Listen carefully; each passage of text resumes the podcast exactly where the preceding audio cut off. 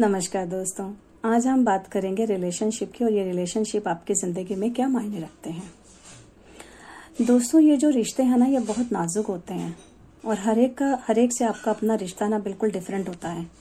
जैसे आपका अपने पति या पत्नी से रिश्ता अलग सा होता है, अपने बच्चों के साथ, अपने माँ बाप के साथ आपका रिश्ता बड़ा अलग सा होता है और हर रिश्ते की अपनी एक डिमांड होती है, एक एक्सपेक्टेशंस होती हैं।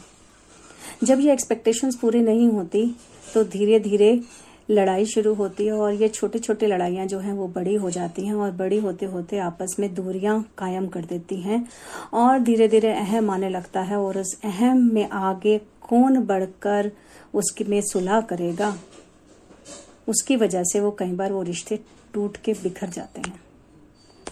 तो दोस्तों, रिश्ते को टूट के बिखरने ना दें, क्योंकि नफरत को हज़ार मौके दें कि वो अच्छे रिश्ते में बदल जाए बट अच्छे रिश्ते को एक भी मौका ना दें कि वो नफरत में बदल जाए।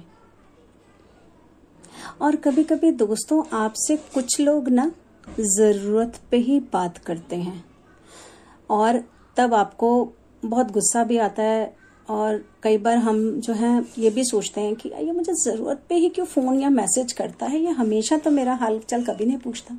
बट जब इसकी ज़रूरत होती है, मेरे पास आ जाता है और मुझसे जो भी हेल्प चाहिए वो लेने आ जाता है। तो दोस्तों, आप खुश नसीब हैं। बिकॉज़ वो जो दोस्त आपसे या कोई रिश्ता अगर आपसे ज़रूरत पे आके मदद माँगता है, इसका मतलब ये है कि उसकी उस परेशानी का जो आंसर है वो आपके पास है। दोस्तों, जब भी हम अंधेरे में होते हैं तो हमेशा से क्या ढूंढते हैं? या तो मोमबत्ती ढूंढते हैं, या फिर टॉर्च ढूंढते हैं।